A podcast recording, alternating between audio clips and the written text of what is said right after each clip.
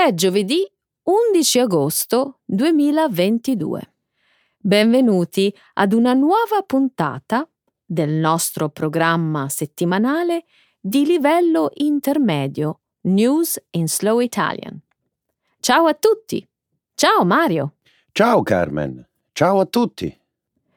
Inizieremo il nostro programma discutendo degli avvenimenti che hanno fatto notizia questa settimana.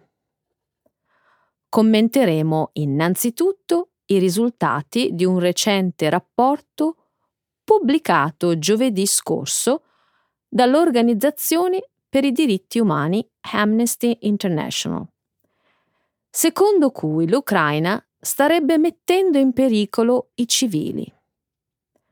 A seguire discuteremo dell'approvazione da parte del Senato degli Stati Uniti di un pacchetto economico, climatico, fiscale e sanitario da 740 miliardi di dollari. Quindi, nella parte dedicata alla scienza e alla tecnologia, scopriremo come, secondo un recente studio, livelli più elevati di una particolare proteina presente nel sangue siano legati a un rischio maggiore di ammalarsi di diabete e di cancro. Infine, indagheremo il motivo che ha spinto quest'anno migliaia di alpinisti a riversarsi sul K2, la seconda montagna più alta del mondo. Nella seconda parte del nostro programma Trending in Italy parleremo dello scioglimento del ghiacciaio alpino Plateau Rosa e del rifugio Guide del Cervino che ora si trova diviso dalla linea di confine che separa Italia e Svizzera.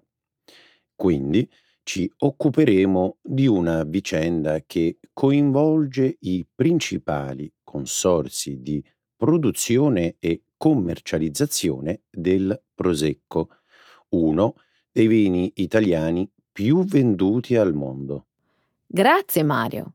Direi che possiamo partire con la prima notizia.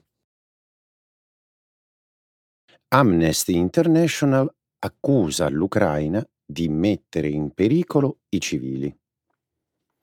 Giovedì scorso l'Organizzazione per i diritti umani, Amnesty International, ha pubblicato un rapporto alquanto controverso, in base al quale l'Ucraina starebbe mettendo in pericolo i civili. Secondo questo rapporto, l'esercito ucraino sta collocando basi militari all'interno di centri abitati, anche in scuole e ospedali, e sta lanciando attacchi militari da aree civili popolate. Le autorità ucraine hanno immediatamente criticato e smentito le accuse di Amnesty International, paragonandole alla propaganda e alla disinformazione russe. Il presidente Volodymyr Zelensky ha accusato l'organizzazione internazionale di cercare di amnistiare lo Stato terrorista e di spostare la responsabilità dall'aggressore alla vittima. Le dichiarazioni hanno suscitato indignazione anche all'interno della stessa Amnesty International. Il capo dell'ufficio ucraino di Amnesty International si è dimesso per protesta e ha espresso preoccupazione per il fatto che tali dichiarazioni sono state diffuse precipitosamente senza concedere più tempo al Ministero della Difesa ucraino per rispondere alle accuse. Si pensa peraltro che ci sarà un abuso ed una strumentalizzazione da parte del Cremlino. C'è già stata. L'ambasciata russa a Londra ha dichiarato che il rapporto di Amnesty denuncia esattamente quello che la Russia ha sempre sostenuto. e la prossima volta che la Russia bombarda un ospedale, un teatro o una scuola, la colpa sarà dell'Ucraina. Beh, cosa dovremmo fare in Occidente? Interrompere qualsiasi indagine solo perché i russi potrebbero distorcere i risultati per adattarli alla loro propaganda? La Russia userà qualsiasi espediente e distorcerà qualsiasi verità pur di perorare la sua causa. Soprattutto se qualcuno con la levatura di Amnesty fornisce loro delle informazioni da usare per la loro propaganda. Mario, non possiamo scegliere ciò che ci piace sentire. Il loro prestigio dovrebbe essere sufficiente per consentire di fare affidamento sulle loro dichiarazioni. Dopotutto, stiamo parlando di Amnesty International. Vorrei che fosse così, ma molti esperti sostengono che il rapporto di Amnesty International sia frutto di una visione miope da parte dell'organizzazione delle tecniche di guerra, soprattutto per ciò che riguarda le regole della guerra urbana. Non esiste più l'obbligo di combattere spalla a spalla in un campo di battaglia. Non siamo nel XIX secolo. Il Senato degli Stati Uniti approva un importante disegno di legge su clima e tasse. Domenica scorsa il Senato degli Stati Uniti ha approvato con un voto di scarto un pacchetto da 740 miliardi di dollari sul clima, le tasse e la sanità. Si chiama Inflation Reduction Act e mira a ridurre il costo di alcuni farmaci, ad aumentare le tasse sulle imprese e a ridurre le emissioni di carbonio.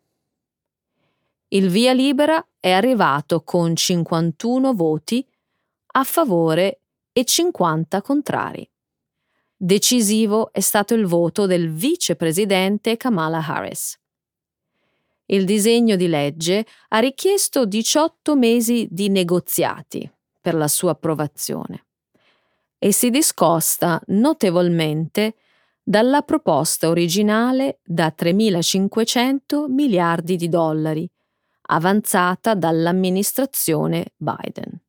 Le spese previste saranno finanziate dalle nuove tasse sulle imprese, compresa una tassa minima del 15% sulle grandi aziende. Sono inclusi anche i crediti d'imposta per l'energia eolica e solare, l'energia nucleare e per la cattura e lo stoccaggio del carbonio. Il disegno di legge prevede anche incentivi fiscali per i consumatori che scelgono di passare a tecnologie che sfruttano energie rinnovabili, come ad esempio le automobili elettriche. Wow! Praticamente dall'oggi al domani il signor Biden è passato dall'essere un presidente che non era in grado di concludere un accordo al presidente più importante degli Stati Uniti d'America. Proprio così.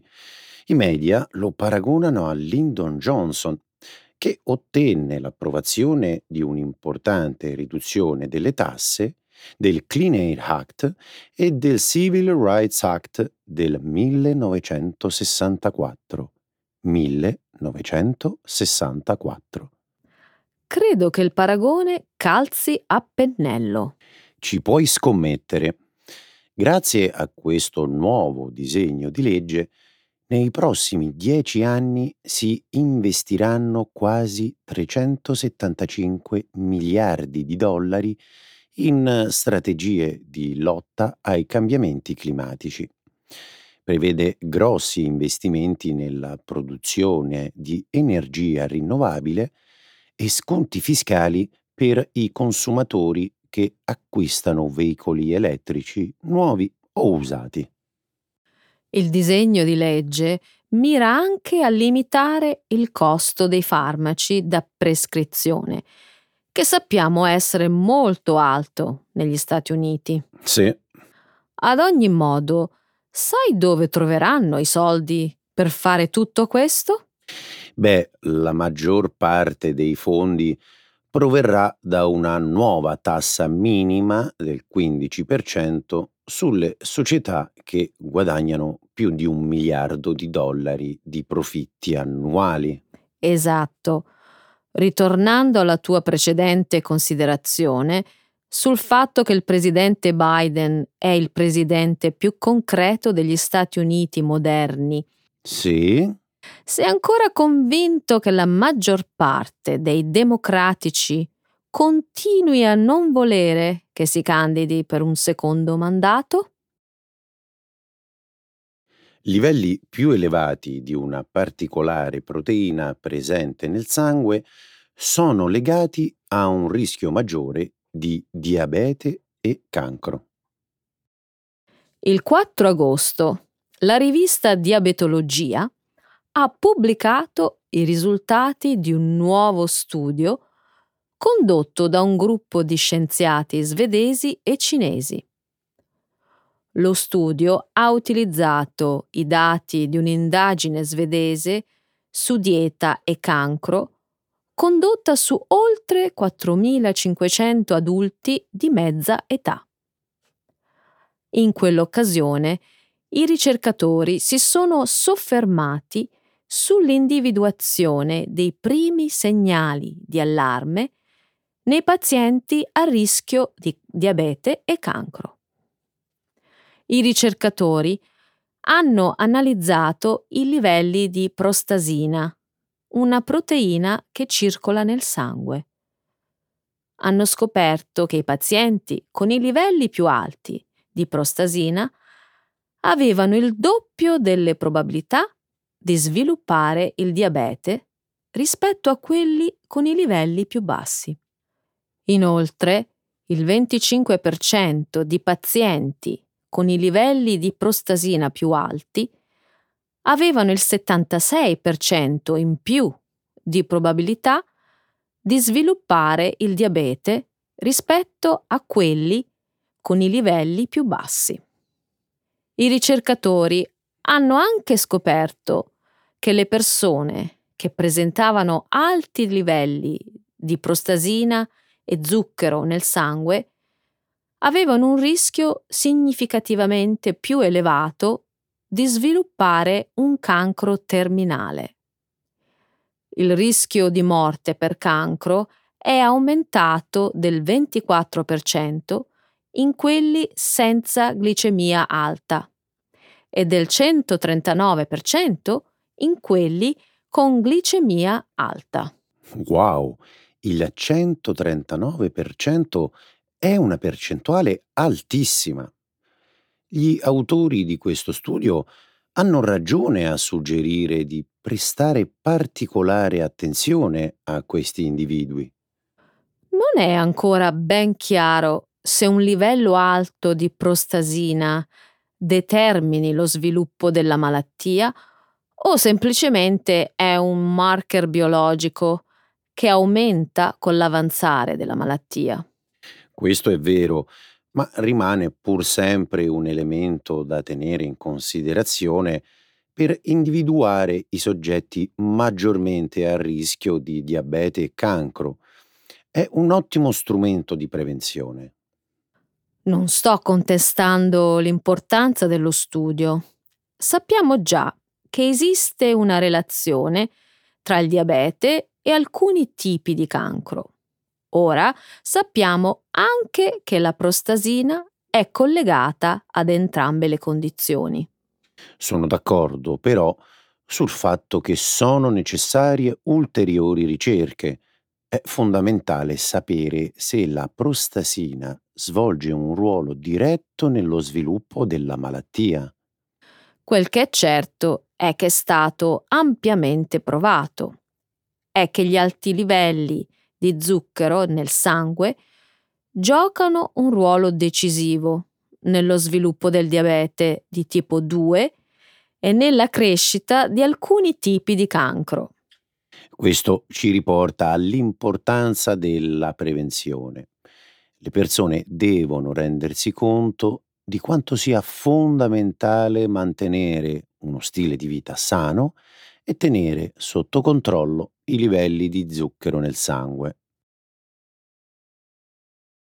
Un numero record di scalatori si riversa sulla seconda montagna più alta del mondo. Quest'anno il K2, una montagna di 8.611 metri, situata in Pakistan, ha attirato un numero record di scalatori. Il K2 è la seconda montagna più alta del mondo. Alcuni alpinisti la considerano persino più impegnativa dell'Everest. Secondo gli addetti del settore, quest'anno sono stati rilasciati oltre 200 permessi per scalare il K2 la revoca delle restrizioni di viaggio imposte durante la pandemia e la stabilità della situazione politica in Pakistan hanno riacceso l'interesse degli scalatori nei confronti della seconda vetta più alta del mondo. La scalata del K2 è anche molto più economica di quella dell'Everest. I permessi per scalare l'Everest costano quasi 11.000 euro a persona, mentre un permesso per scalare il K2, valido per 7 persone, costa meno di 8.000 euro.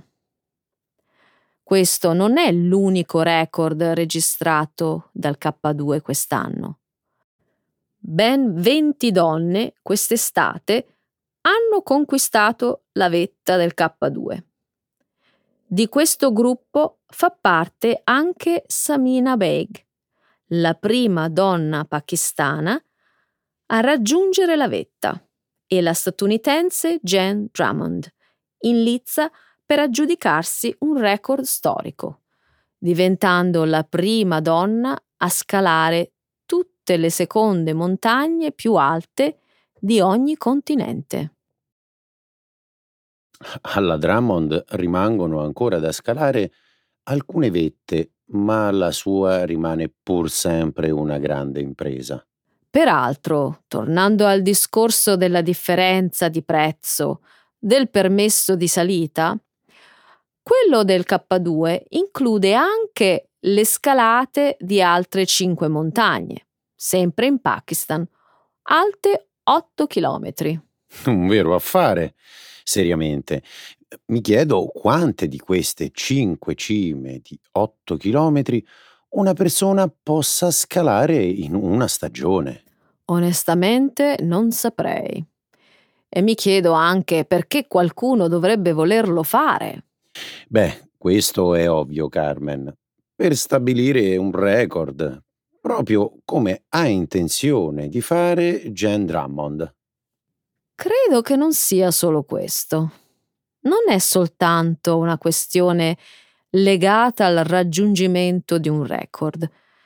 Sicuramente è importante, ma persone come Jen Drummond o Samina Beg sono attratte anche dall'entusiasmo di affrontare una sfida. Il record viene in secondo piano. La chiave di tutto sta nella capacità di cogliere una sfida e vincerla. Ottima osservazione, Carmen. Il ritiro dei ghiacci sposta il confine italo-svizzero sul Cervino.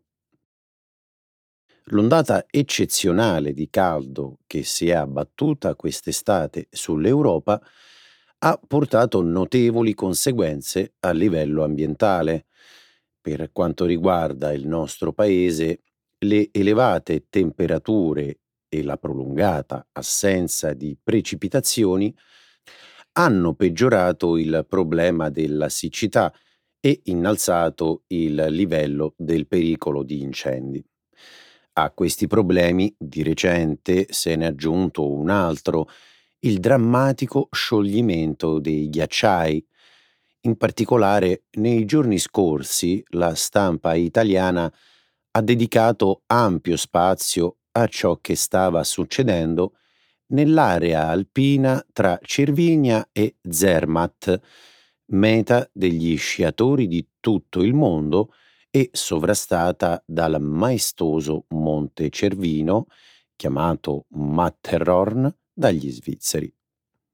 Per secoli il tratto che segna il confine tra Italia e Svizzera era determinato dalla posizione naturale del plateau rosa, ovvero il ghiacciaio che svetta su questa porzione della catena alpina. Tuttavia, a causa del suo scioglimento, questa linea di confine mobile si è progressivamente spostata sotto il rifugio Guide del Cervino, mettendone ora in discussione l'ubicazione. Assurdo! Un tempo erano guerre e trattati a decidere i confini tra i vari paesi. Ai nostri giorni ci pensa invece il riscaldamento globale. Questa notizia potrebbe sembrare soltanto curiosa, eppure si tratta di una questione rilevante per via delle sue implicazioni territoriali. È una bella gatta da pelare, non lo metto in dubbio. Bisognerà chiarire adesso chi avrà la giurisdizione sul rifugio, l'Italia o la Svizzera. Allora, il rifugio Guide del Cervino si trova a 3480 metri dal livello del mare. È stato costruito in cima a una cresta rocciosa dall'Italia negli anni 80 del secolo scorso e ovviamente non si è mai mosso. Lo ha fatto il ghiaccio e i confini. Dunque, in teoria, dovrebbe rimanere interamente italiano. Sarebbe la cosa più logica da fare. Nell'ultimo decennio i due paesi si sono trovati più volte a discutere di appartenenza di territori, per lo più di alta montagna, quindi di zone poco influenti a livello economico e strategico. Ogni volta hanno sempre trovato un accordo. Tuttavia, il caso del rifugio Guide del Cervino è molto diverso. E perché? Perché per la prima volta coinvolge un edificio ubicato in uno dei più grandi comprensori sciistici al mondo e con un nuovo progetto in cantiere che prevede la realizzazione di una stazione della funivia ad appena una manciata di metri di distanza. Ho capito. Gli interessi in gioco sono molti. Il quotidiano Repubblica ha scritto il 28 luglio che un accordo sulla sovranità della zona è stato discusso a Firenze nel 2021 tra i delegati svizzeri e italiani. Il suo contenuto sarà reso noto solo una volta approvato dal governo svizzero, che non si esprimerà prima del 2023. Dunque, entro la fine dell'anno prossimo dovremmo ricevere notizie sull'epilogo di questa intricata vicenda. Vedremo. Scontro tra i grandi consorsi del Prosecco DOC e Prosecco d'OCG. Nei giorni scorsi ha tenuto banco sui giornali il conflitto che divide il settore viticolo del nord-est della penisola italiana. La questione coinvolge i produttori del prosecco e avrebbe a che fare con l'introduzione di nuove regole sulla comunicazione. Faccio un doveroso preambolo il noto vino con le bollicine viene prodotto da tre grandi consorzi. Sai quali sono? Il DOCG Asolo Prosecco, il DOCG Conegliano Valdobbiadene Prosecco e il DOC Prosecco. Dico bene? Bravissimo.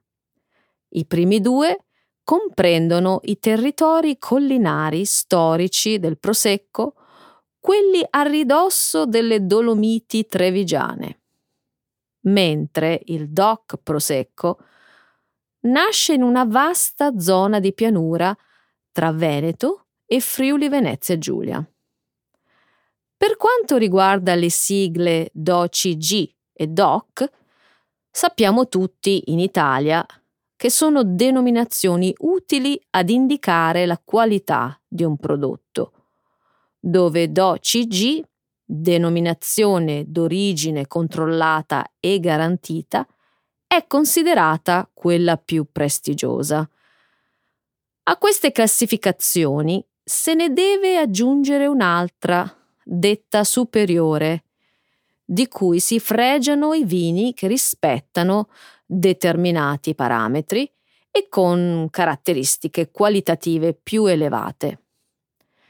Si stima che nel 2021 le zone DOC Prosecco hanno prodotto oltre 620 milioni di bottiglie, mentre quelle di Conegliano, Valdobbiadene e Asolo, che si firmano con la dicitura DO CG superiore, circa 121 milioni di bottiglie. E qui nasce il problema. Lo so, ho letto che il nuovo regolamento propone, tra le altre cose, di eliminare l'aggettivo superiore dalle etichette delle due DOCG e il divieto di fare comparazioni dirette con le etichette DOC per evitare che quest'ultime siano presentate come qualitativamente inferiori. Tuttavia, i produttori dei consorzi di Conegliano, Valdobbiadene e Asolo sono contrari a questi cambiamenti. Sì, e mi sembra pure giusto, visto che a beneficiare dell'eliminazione della dicitura superiore sarebbero solo i produttori DOC di Prosecco. Hai sentito cosa ha detto al riguardo il governatore del Veneto Luca Zaia? No. Zaia ha ricordato che le zone del DOCG sono la culla del Prosecco, ma ha anche sottolineato che il marchio è diventato noto in tutto il mondo grazie alla spinta della vasta produzione e commercializzazione del DOC Prosecco. Questo è vero. Il successo dei tre consorzi è andato di pari passo. Per questa ragione Zaia ha esortato a trovare un accordo per evitare conseguenze sulla credibilità del marchio e sull'intera regione, dove il turismo legato al vino ogni anno attira numerosi turisti, professionisti e appassionati sarebbe la soluzione ideale, ma le parti rimangono ancora molto distanti. Già, come ha scritto il quotidiano Il Giornale il 31 luglio, su questo fronte sarà un agosto caldissimo nelle colline più frizzanti d'Italia e si sa che le bollicine calde non piacciono a nessuno. Allora Mario, sei un bevitore di prosecco? Solamente insieme ad Aperol e un po' di soda. Il classico spritz. Buono. Allora alla prossima. Ciao, cin cin. Cin cin.